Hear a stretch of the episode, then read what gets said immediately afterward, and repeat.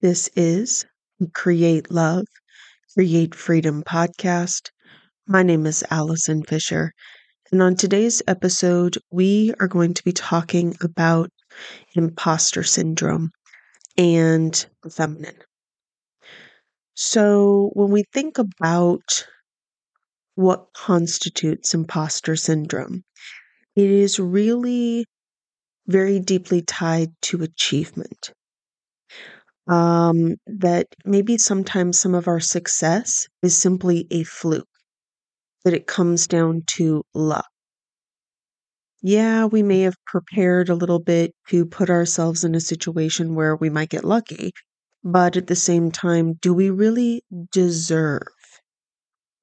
Do we really deserve this achievement, this accolade, this promotion, maybe at work? Uh, do we really deserve this relationship? I think that imposter syndrome can show up in a lot of ways in our lives. Um, am I worthy of sometimes even loving myself?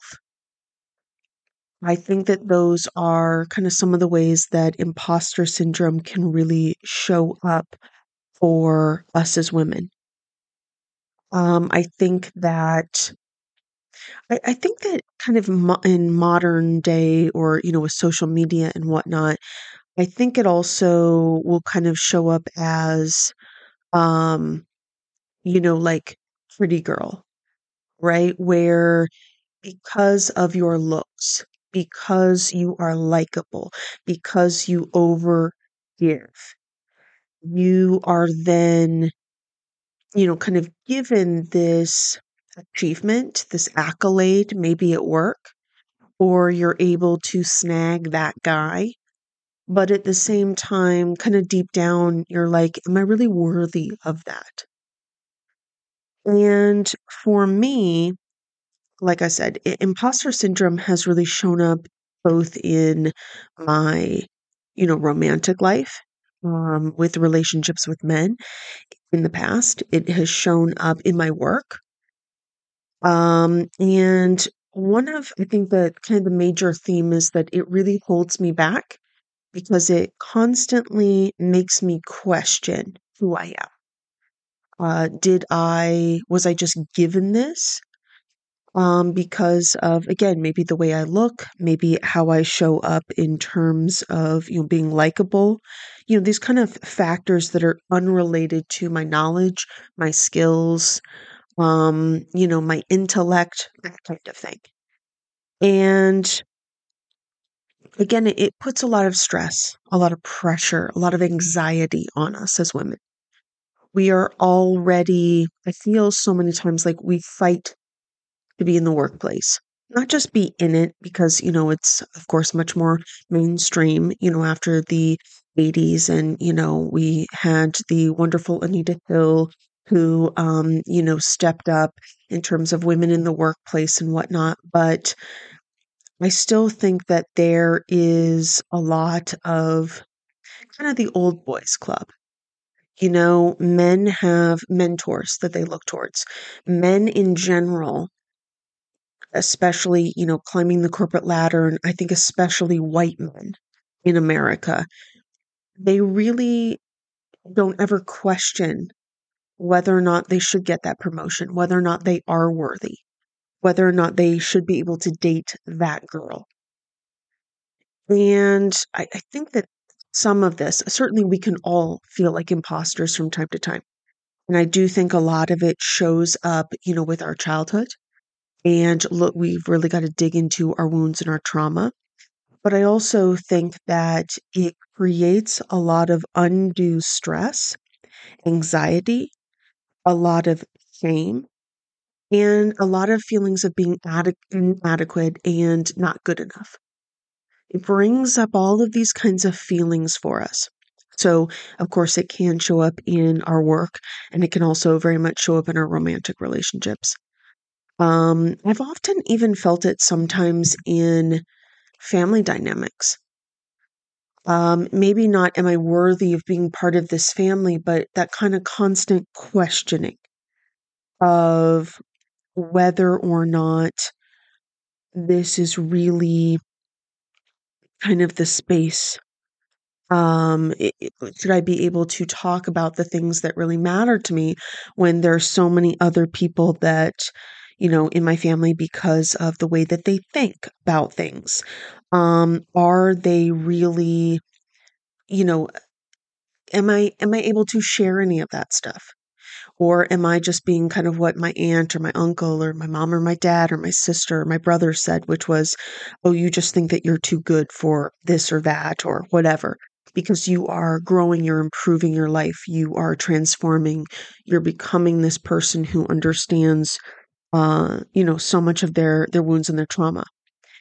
And so for me, again, it showed up in my life as a lot of stress and anxiety. And it also really showed up as me constantly trying to prove my worth, uh, being worthy of men, being worthy in the same room as men.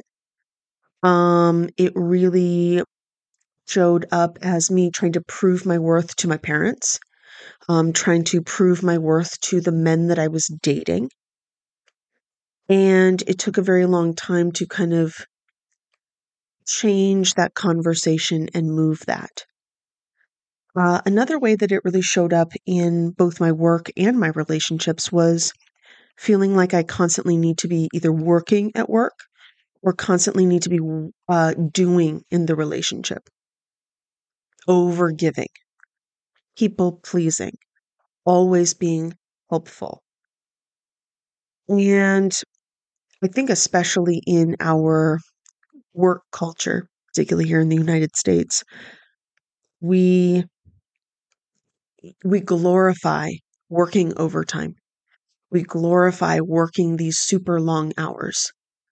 You know, um, I hear women all the time. I have a friend who's an attorney, and she's like, "Well, I, you know, I'm hoping to become partner because I've put in the work. I've been working 60 hour weeks now for the last 10 years." And I think that this also really takes so much time away from just simply living other aspects of our life. Um, and I think that when it can flare up in one area of our life, like our work, uh, it can flare up in other areas of our life, or, you know, depending on our childhood wounds and trauma and that kind of thing, whether or not we have maybe um, some issues with um, insecure attachment style, that kind of thing, it can just kind of constantly plague us, constantly be there in the back of our mind. Do I really deserve that? Am I worthy of that? Am I worthy of being loved by that person? Am I worthy of being loved by myself? And I think as well that this kind of allows us to diminish um, the kinds of hobbies that we have, the kinds of time off, rest. Um, we're constantly moving towards burnout when we are kind of constantly prioritizing work, priorities, prioritizing our career over our personal life. And I think another thing that's often a very big imbalance between men and women in the workplace and also in our relationships is that individualism is worth more than teamwork. To me, a really good relationship, um, partner between you know a man and a woman, at least uh, from from my perspective, is that it's a team. It's a team effort. Like I didn't marry you in order to gain another kid, in order to constantly do for you. I don't mind doing, but when it there's no reciprocation of that energy. My sister and I were just having a conversation about sexuality and why women often don't want to engage sexually with their partners or their husbands. And so much of it is maybe the the loss of respect uh, for a partner. You know, um, the the kinds of childhood wounds and trauma and baggage that they bring into the relationship um, that maybe someone didn't notice when they got married a bit younger, and that kind of constant negativity it affects every aspect of a marriage when one person isn't really dealing with that or working on their their stuff. And the other thing that I've noticed as well is that it often hinders us and holds us back. So when we when we're held back by you know the self-sabotage and the wounds and the trauma we bring it to the other person they're constantly living in that chaos with us to a different degree because they are not us but we then often underachieve um, and so we see that show up as the wounded masculine in a man um, you know constantly needing direction or never you know, k- kind of wanting to prove his worth, but never really feeling like he can or he does. And, you know, just kind of always underperforming, uh, not having a purpose in life. And I think then on the other uh, end of the spectrum is the distorted masculine, where it's the overachieving. Um, I got to show everybody else how successful I am. I need to buy a lot of stuff in order to show people that I've got my shit together. Um, that, you know, like being venerated by other men or society, right? Society is telling you because you bought that watch or that car or you have that gorgeous woman by you, you know, on your arm because you wear that suit. Well, now you're something. And what I find though is that, you know, in these kinds of marriages, women often are much less sexually interested in their spouses. And so then again, that creates a lot of tension and whatnot. Um, and then there's kind of that divide, right? Well, I married you, the wife, in order to make sure the household was taken care of. Yet she also has a full time job. Um, maybe she goes to school to better herself. Uh, maybe she, you know, does some online stuff. Maybe she volunteers. You know, she's taking care of the kids. Um, you know, she's doing all of these things, plus the entire household burden is on her, and also sometimes the emotional burden. And that is also very much reciprocated in the workplace, where individualism is worth more. Uh, we see it in popular TV shows uh, rather than the kind of team approach. Okay, I'm going to take care of this portion right now, at least. Maybe two weeks later, I'm going to get kind of bored and can I switch it up to this other thing? Okay, cool. Like, that's totally fine. It's the same thing with household work. It's the same thing with being that teammate in the household. Hey, babe, I can totally tell that you're exhausted right now. Let me take care of the kids tonight. No, you cooked. Let me clean up. I got this. And then reciprocating. We we do that for others they do that for us. We do that for our partner they do that for us. We do that uh you know with our colleagues they do that for us. Doesn't mean everything's perfect right? It's not 50-50 or 100-100 but it's it's at least some sort of kind of balance. And i feel like part of that imposter syndrome both in the workplace as well as in the home and in marriages and in romantic relationships is that you know one person is doing a lot of the work the bulk of the work. And so much of the time for women it also is the emotional heavy lifting and we are constantly you know not trying to bury our head under the sand we're really trying to look at the things why don't i have the life that i want why am I struggling with this or with that?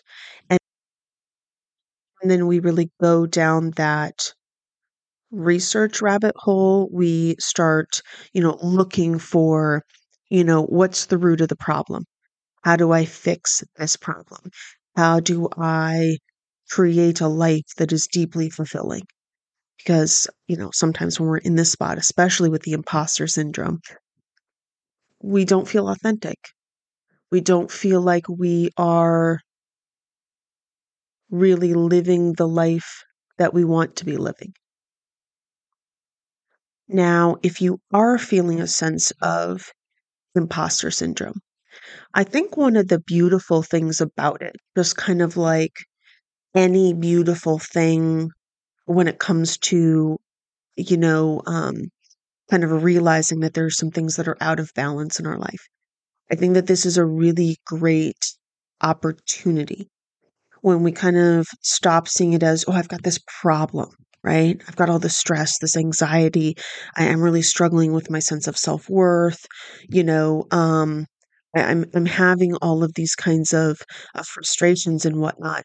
Well, maybe instead we can see it as a really positive thing and go, oh, okay, my body is telling me something. My mind, my heart, my soul, they're all telling me something that, you know, um, I need to dive into this. I need to look a little deeper. I need to re examine some aspects of my life. And I think that when we kind of switch our mind over to this is a weakness that I have, this is something incredibly negative, and instead we can really say, oh, wait a minute, no, this is just, again, maybe my, my body revealing something to me. I shouldn't be feeling this much anxiety and stress. Maybe it's kind of hard to notice that sometimes because you've been in it so long, right? But then we can really move into, excuse me, into deeper connection with maybe our nervous system, maybe looking at polyvagal theory a little bit. We can begin to see, oh, wow, I am living in the yellow. I'm not living in the green at all. I'm in this space where I'm constantly in, you know, I, I constantly have a heightened nervous system.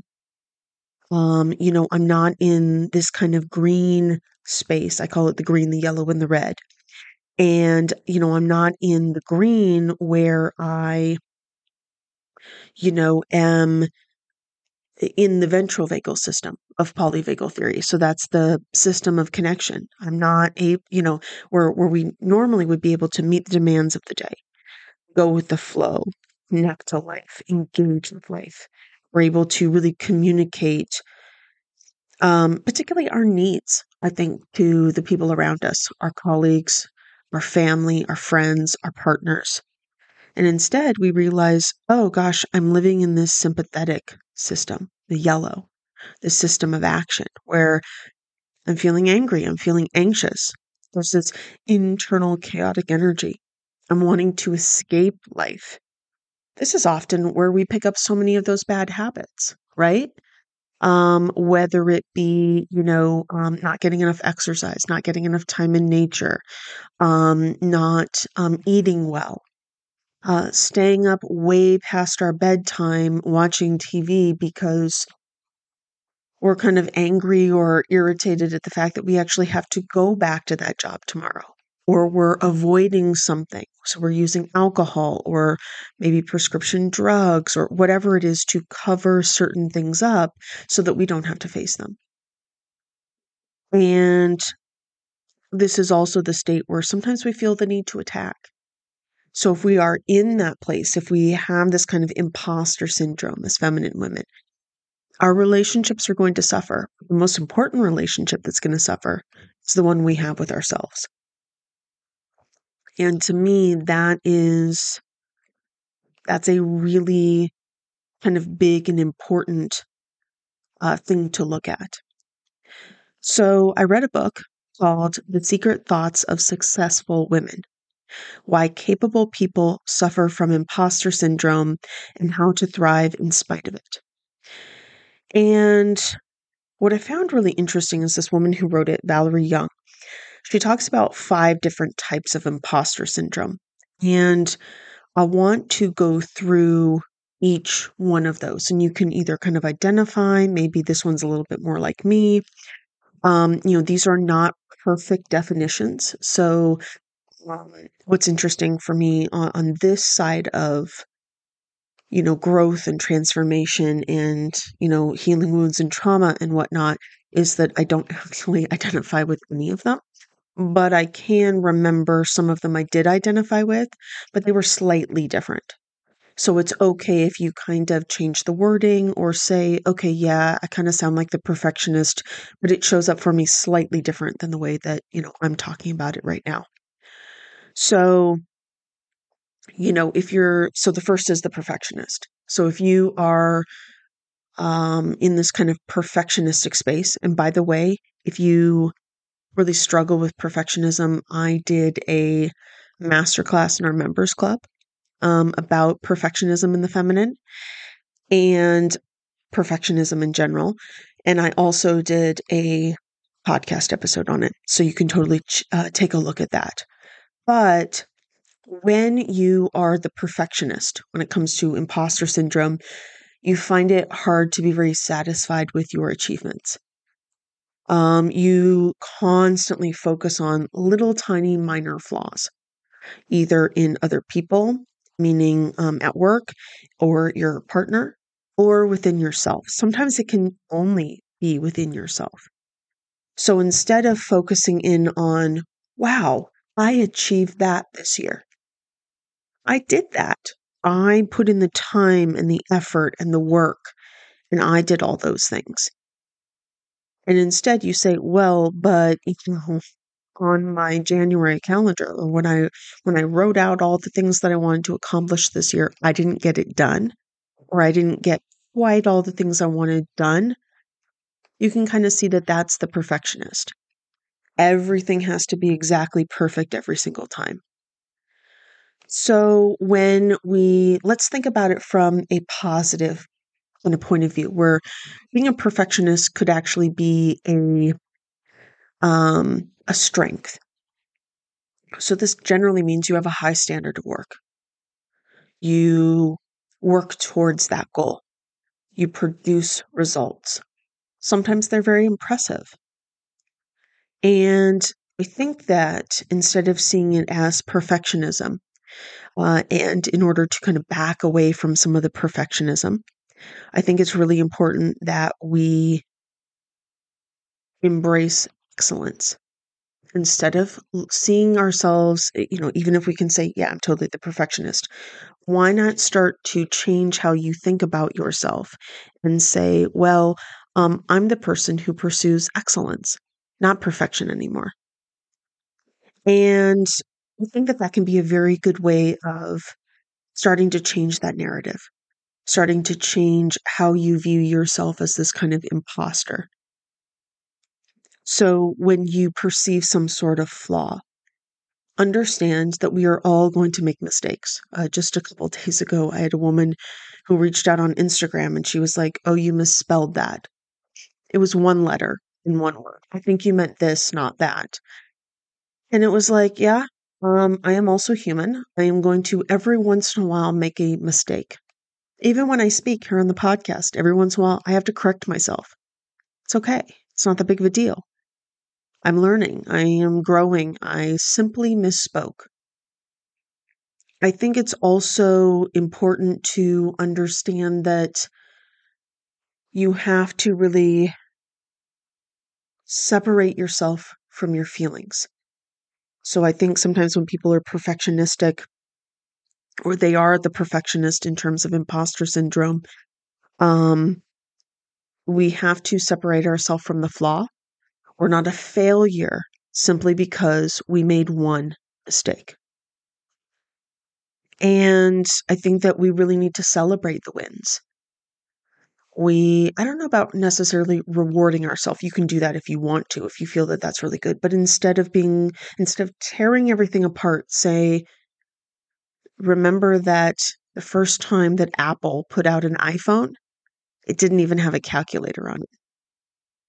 Minimum viable product is still sometimes good enough. Um, I am uh, working and, and finishing, I finished up a course for you all. There's a free quiz called the Feminine Reclaiming Quiz, uh, Feminine Reclaiming Process Quiz, and then also the Feminine Reclaiming um, course. And my videos are not perfect, um, but yet putting the information out there, creating the community around that so that women who are struggling, right, to move out of their wounded or this, their distorted space are supported, seen, heard, loved. Like that's important too. The next iteration, when I say, you know, a year or two down the road, I'm going to redo all of that. Well, it's going to be even better that next time. I remember, so I have PCOS and I took a course by a woman by the name of Claire Goodwin. She's phenomenal, by the way. Um, the PCOS nutritionist is her website and her podcast. And she, the first time I took the PCOS protocol, um, it was not as good as this next iteration. She redid all the videos. Well, now she has an entire team behind her. Isn't that amazing? You know, it's okay that something isn't flawless the first time you put it out. You can be flawless as just who you are, like um, you know, how you see yourself internally and still have some flaws in your life. Um, you know, reward or or celebrate the wins. And submit work that isn't always perfect. It's totally okay. I could go through and edit in painstaking detail every single podcast episode or every single uh, Instagram post or every single video. And occasionally I'm still going to have a mistake, and it's okay. So, the next type of perfectionist uh, in this book that Valerie Young um, wrote on uh, the secrets to the secret thoughts of su- successful women is the expert. So, this is the woman who's never really satisfied with the level of knowledge, understanding, and mastery that she has over a topic. You will generally be the kind of person who's highly skilled, highly educated, well spoken. Um, but you will often feel like a failure when there's something that you don't know. That's actually one of the things that really held me back, I think, from starting the podcast earlier. Well, I don't know everything. People could totally tear everything I say apart. Well, yeah, they could. And I, you know, generally, depending on what kind of topic I'm discussing, I will say, this is what I know right now. This is what I've studied about this right now. This may change. And I think part of that is really understanding that if you are curious, you can really overcome this kind of never being satisfied with your level of knowledge. I mean, there's a difference between what did what did David Goggins say? I am peaceful yet not satisfied. So maybe you can um, come at it from okay, I stand in the knowledge that I've built so far, but I've got all of these years ahead of me in life. Continue gaining knowledge, to continue reading books, to continue educating myself on different things.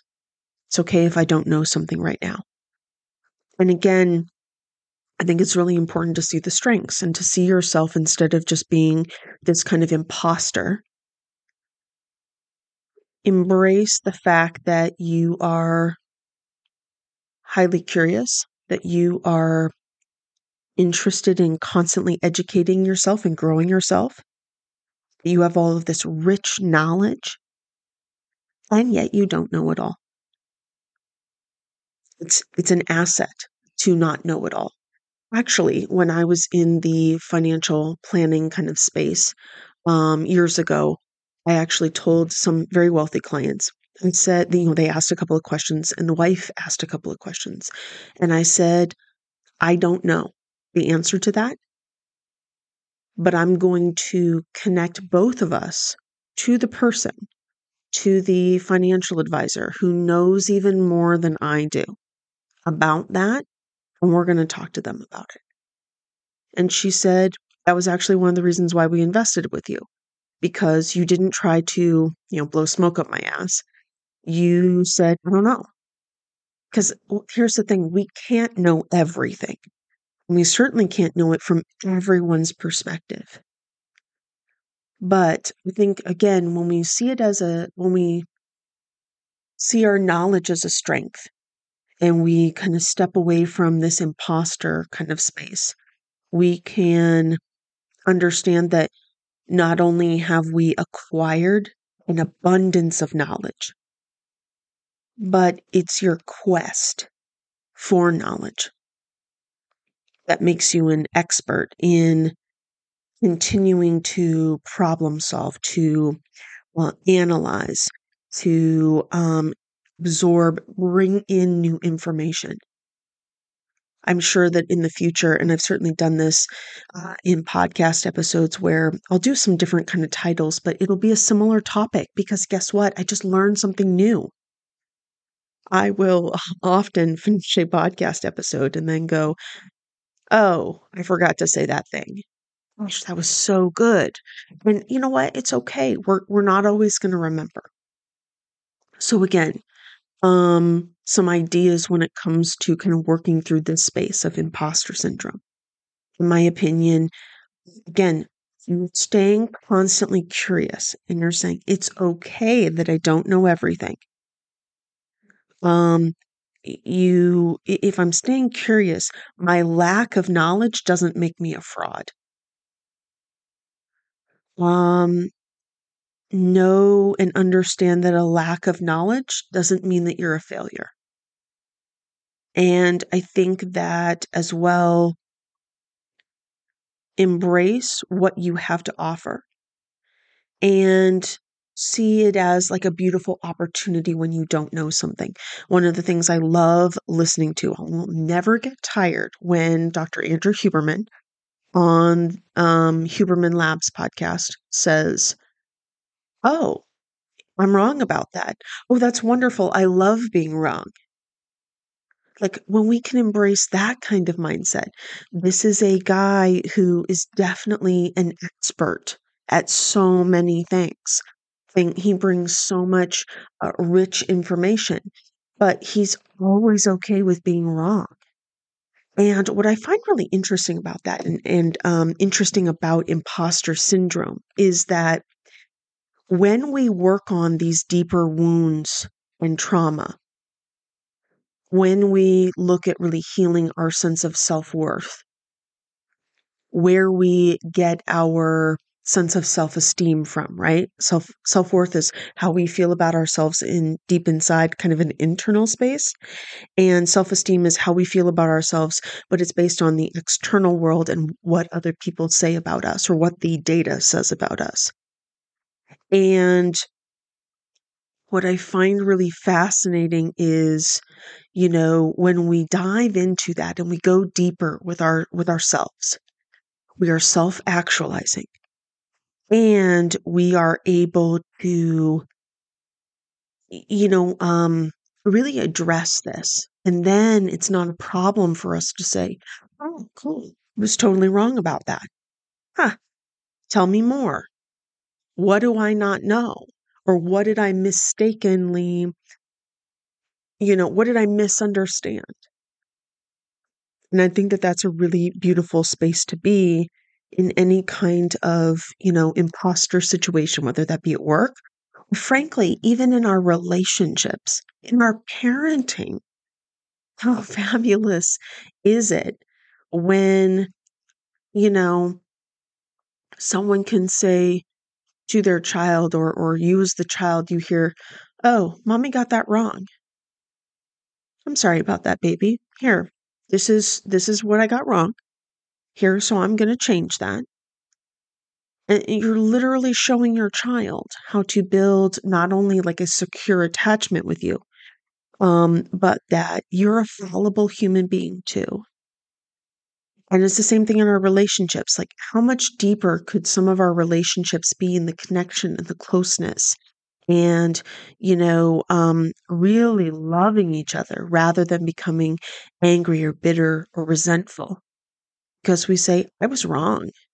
I didn't know that. Um, I watch the show. I don't watch much uh, TV or mini shows. As if you've listened to the podcast before, you know that about me. I don't own a TV. Um, and I certainly don't own a TV in my bedroom. Uh, but uh, that's just me.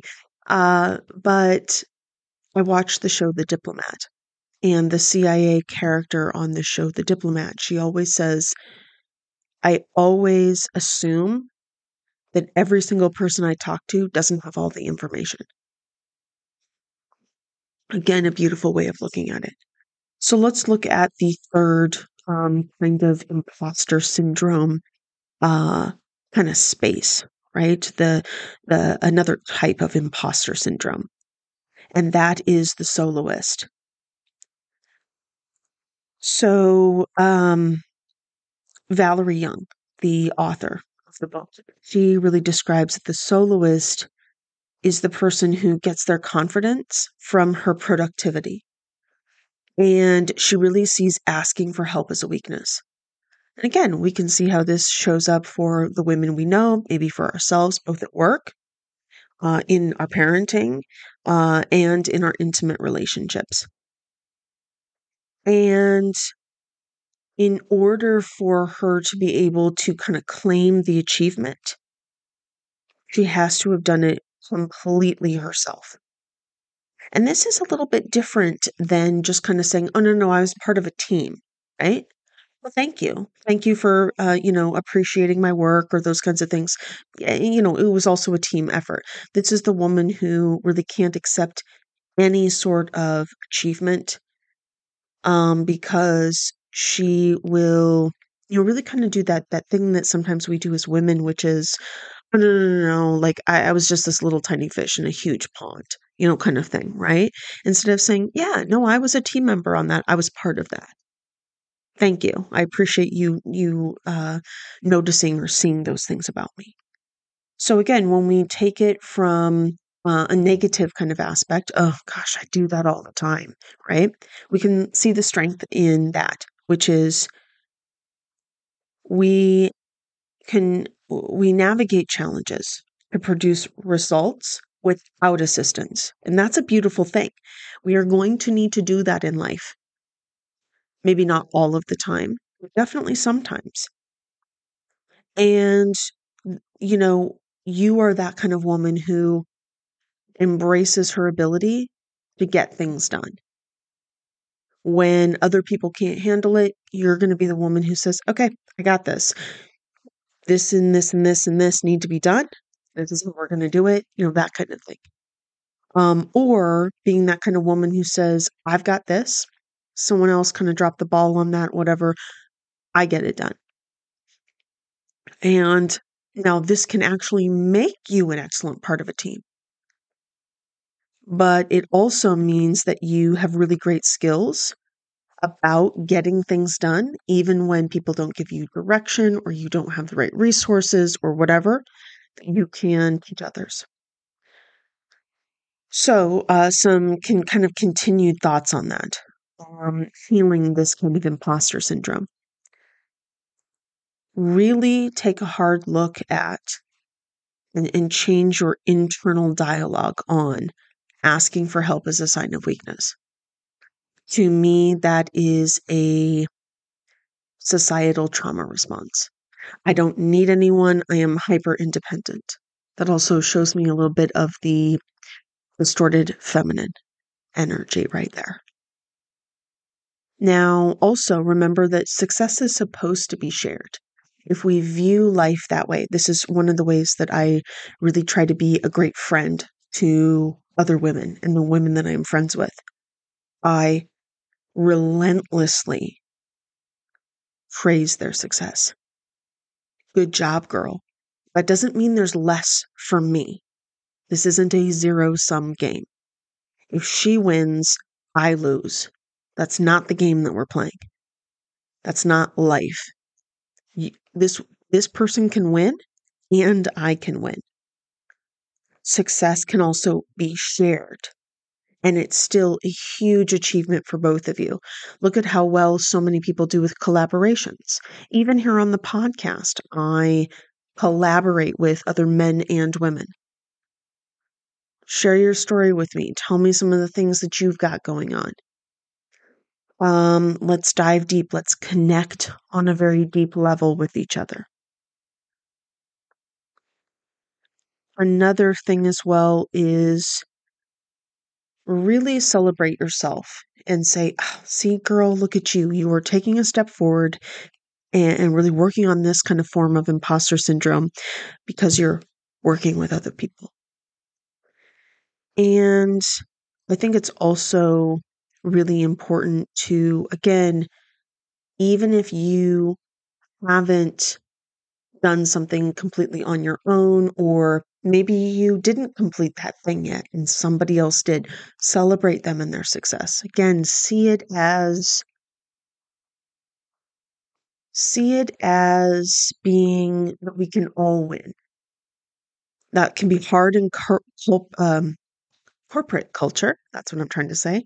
Um, but I think at the same time, it really moves us away from that kind of imposter syndrome of, well, if I don't do it all myself, I don't deserve any uh, success or someone saying something positive about uh, that thing that I've done. So, another form of imposter syndrome is what is called the natural genius. And this is the woman who sets big goals. And then she really struggles if she fails on the first try.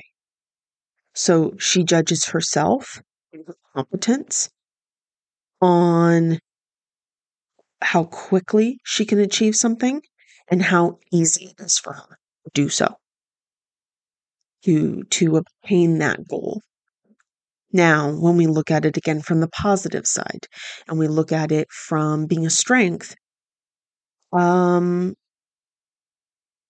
you I, don't see it as um I hate the idea of oh that person's just naturally talented. The truth is is that some things are going to be easier for some people and some things are going to be harder for other people. For me, learning a language has always been a bit of a struggle. I don't know why. Um it's gotten a bit easier again the more i you know dive into wounds and trauma and i heal some things including imposter syndrome. Um but you know i think it's really important to understand that it's definitely an advantage. Um when you you know whether you uh, get it perfectly the first time or not you are talented. Maybe not naturally talented. Some of us have to work at it a bit, but you can get confidence from those kinds of innate abilities that you have, right? Um, I know that, you know, I am a person who's deeply organized. Um, I'm a person who is really guided by my intuition a lot. And I can sense things about other people a lot of the time. And, you know, utilizing those strengths is really important. So when it comes to working through this kind of imposter syndrome, um, I think it's really important that just because you don't master something immediately, it does not mean that you're a failure.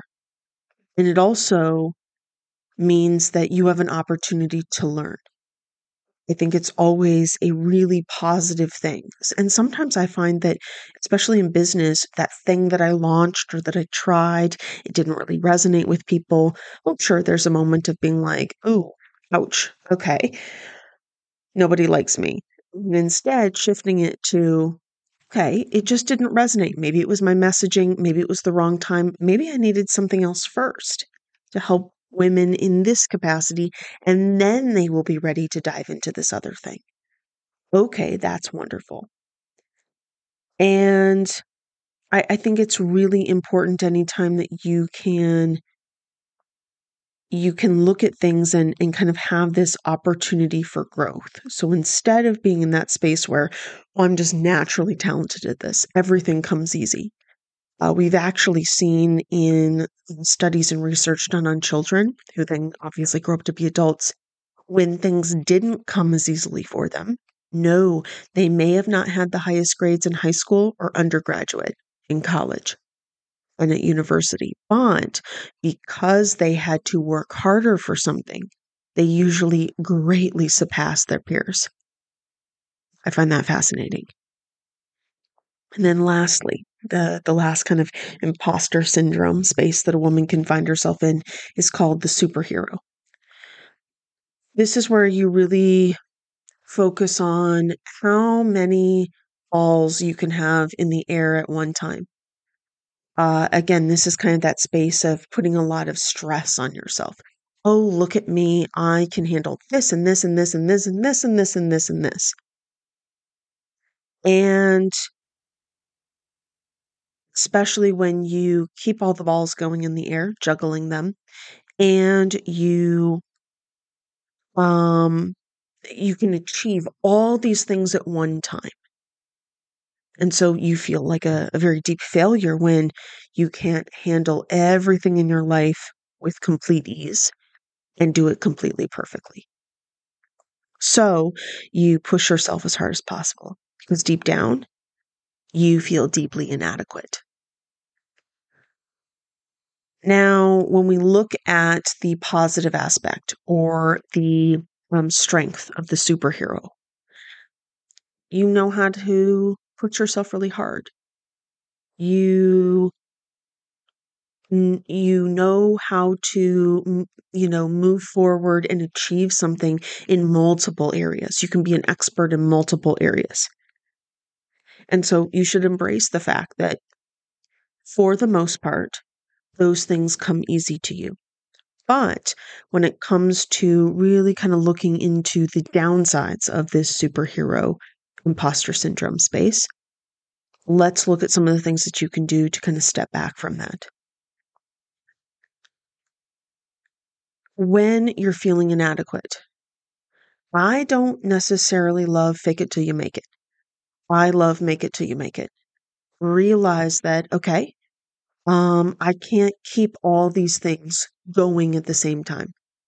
I'm going to, if I'm struggling with all of them, why don't I set one down for a little bit and see if that helps me make things better? Now, here's the other thing you don't have to actually achieve it all. I heard something really great by our first female Secretary of State, which was Madeleine Albright. I actually got to meet Madeleine Albright a few years ago. Unfortunately, I was not wearing the black and white Chanel suit like I had wanted to when I met her. Um, oh, there was also a gray and light pink one, a combination with some tweed that, uh, anyway.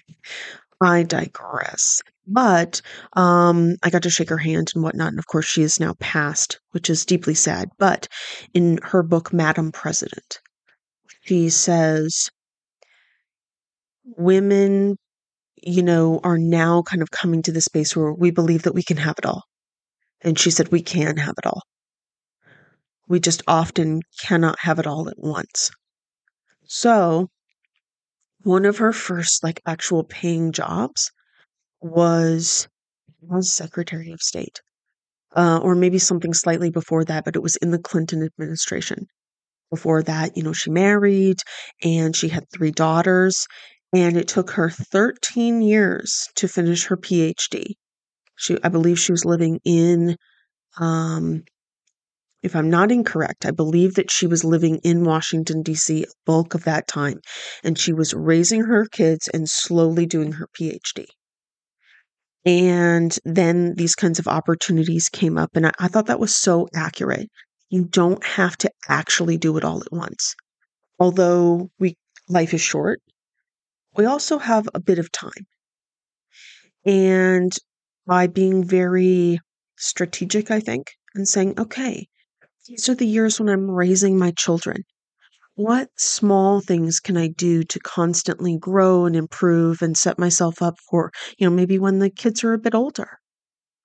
Okay, now I'm in this new phase. My kids are off to college or whatever, or they've moved out of the house, or they're in a trade school, or whatever it is, right, that they are pursuing next. Okay, now I need to kind of find that next thing for myself. So, over the course of her life, she hit all the things that she wanted. I believe, for the most part. I mean, I didn't actually ask her that question.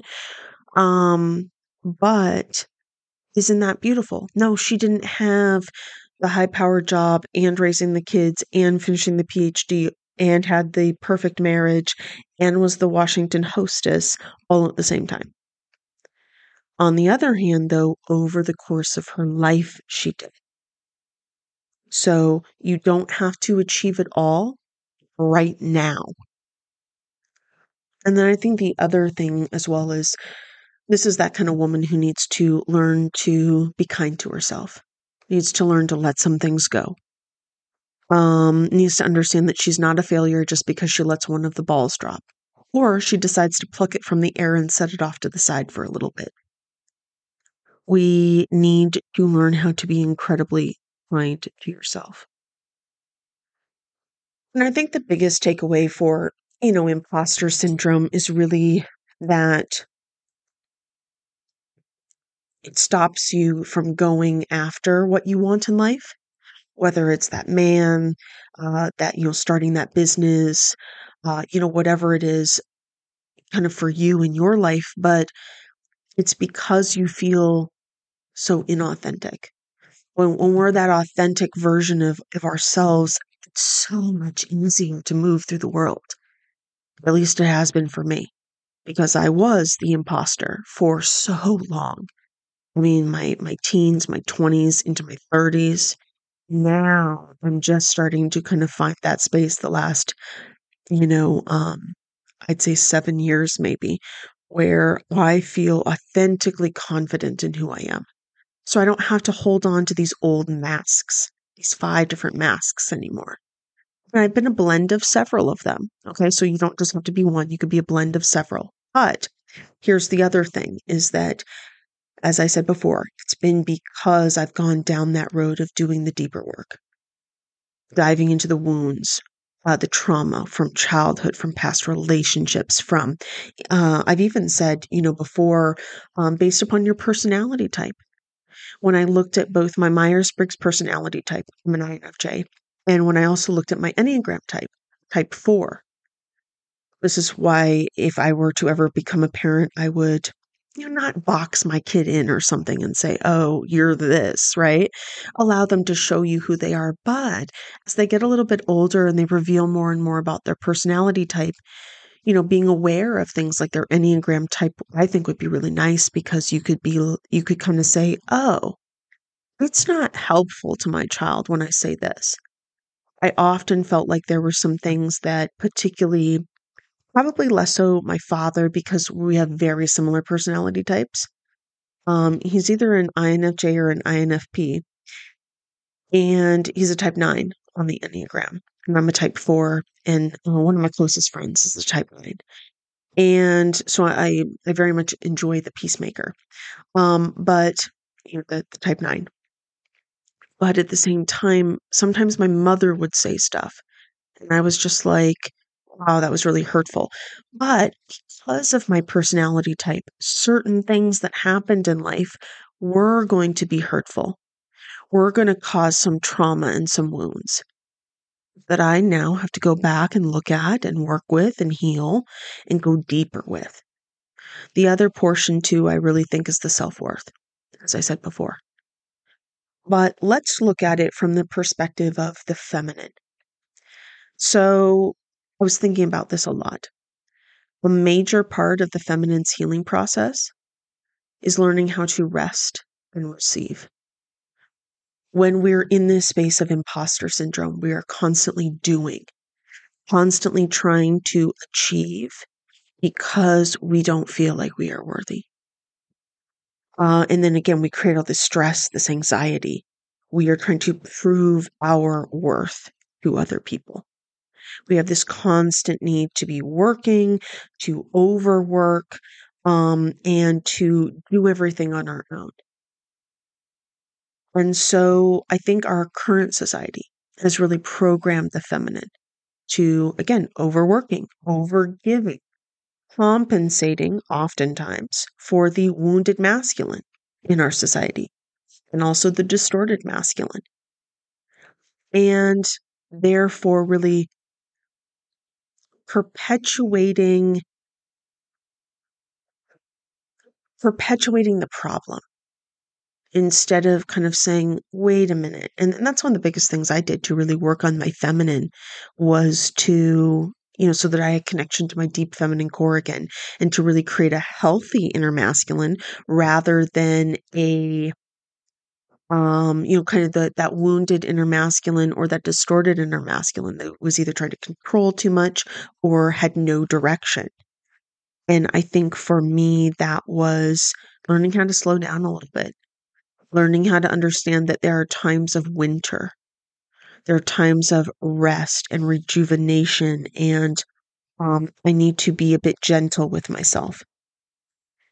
And I think it's really important to understand that the feminine is a very powerful creatrix.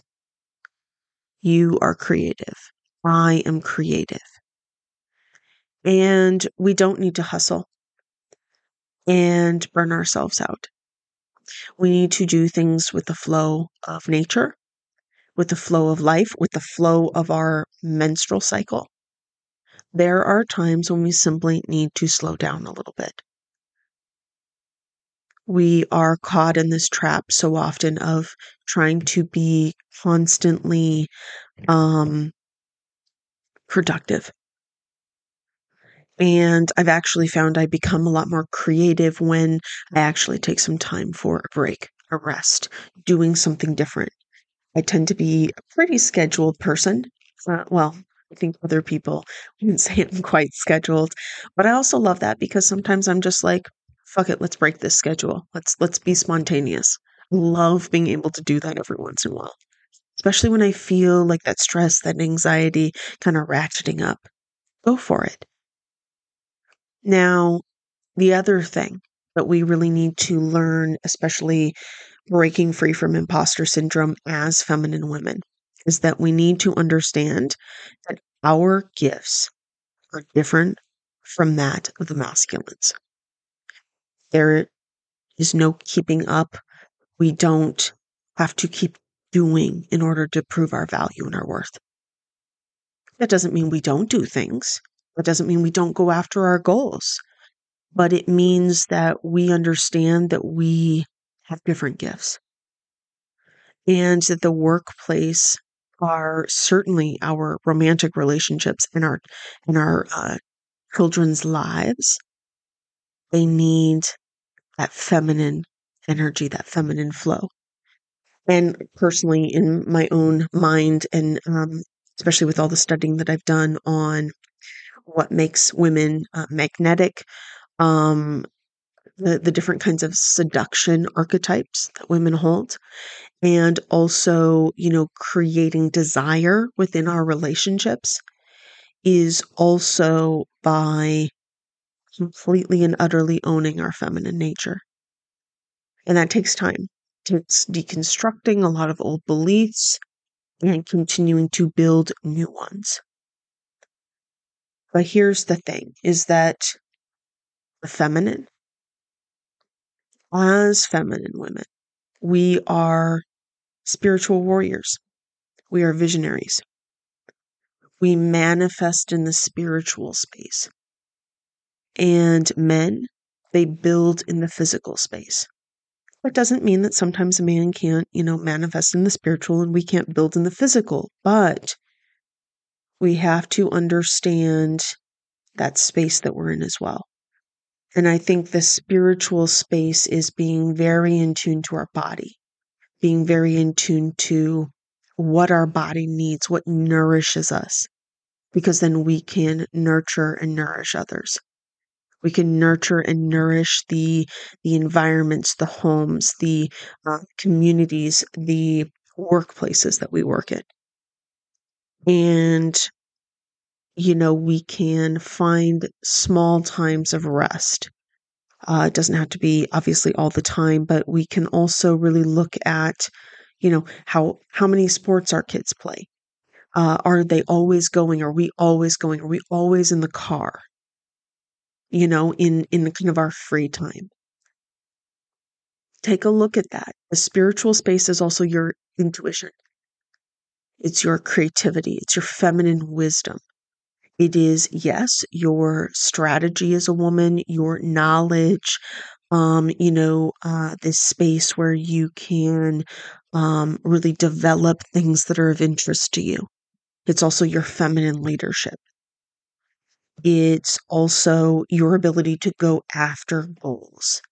It's also your ability to, you know, um, you know, create, um, you know, close connections with people, but also that internal space, that close connection with yourself. And I think that the more that we honor this, the more that we work through, you know, our wounds and our trauma, we go deeper with ourselves. We know ourselves incredibly well. We understand our value and our worth. And I think as well, the more that we learn to self actualize, becoming those highest versions of ourselves, I like to call it the divine feminine. Um, I think that we can kind of slowly let go of our grip on these kind of five different spaces of imposter syndrome. I don't have to be that anymore. I used to be several of those kind of blended together. It created nothing but stress, anxiety, discontentment, lack of joy, lack of connection to myself. So consider ways that you can grow and change, that you can um, address some of these areas in yourself. If you are looking for a place to do some of your self healing work, um, I invite you to come over to the Members Club. So, this is a space that I created over on Mighty Network. So, it's an app. You can take it with you on your phone.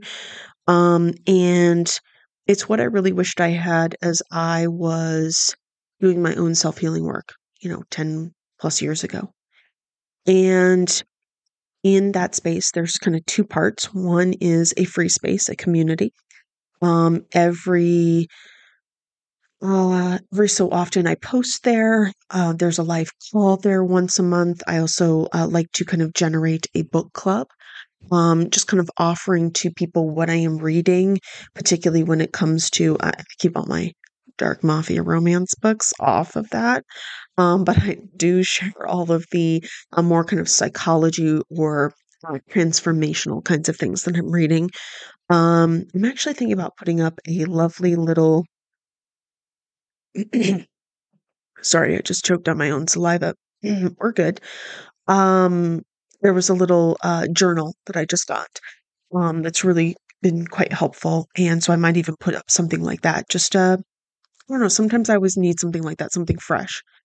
But there's the other section of the community, which is the members club, and that is a paid subscription of $29 a month.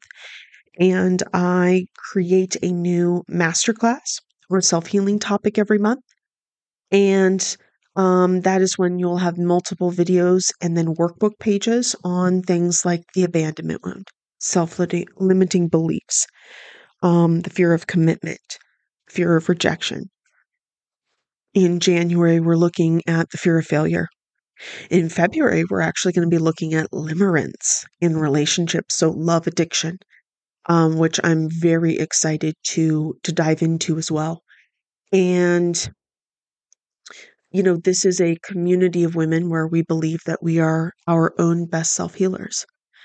And so, you know, if that's of interest to you, join us there.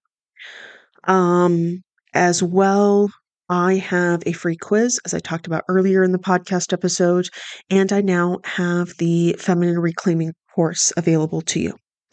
And that is where uh, you can take the free quiz and kind of determine whether or not you are the wounded, distorted, awakened, or the divine feminine.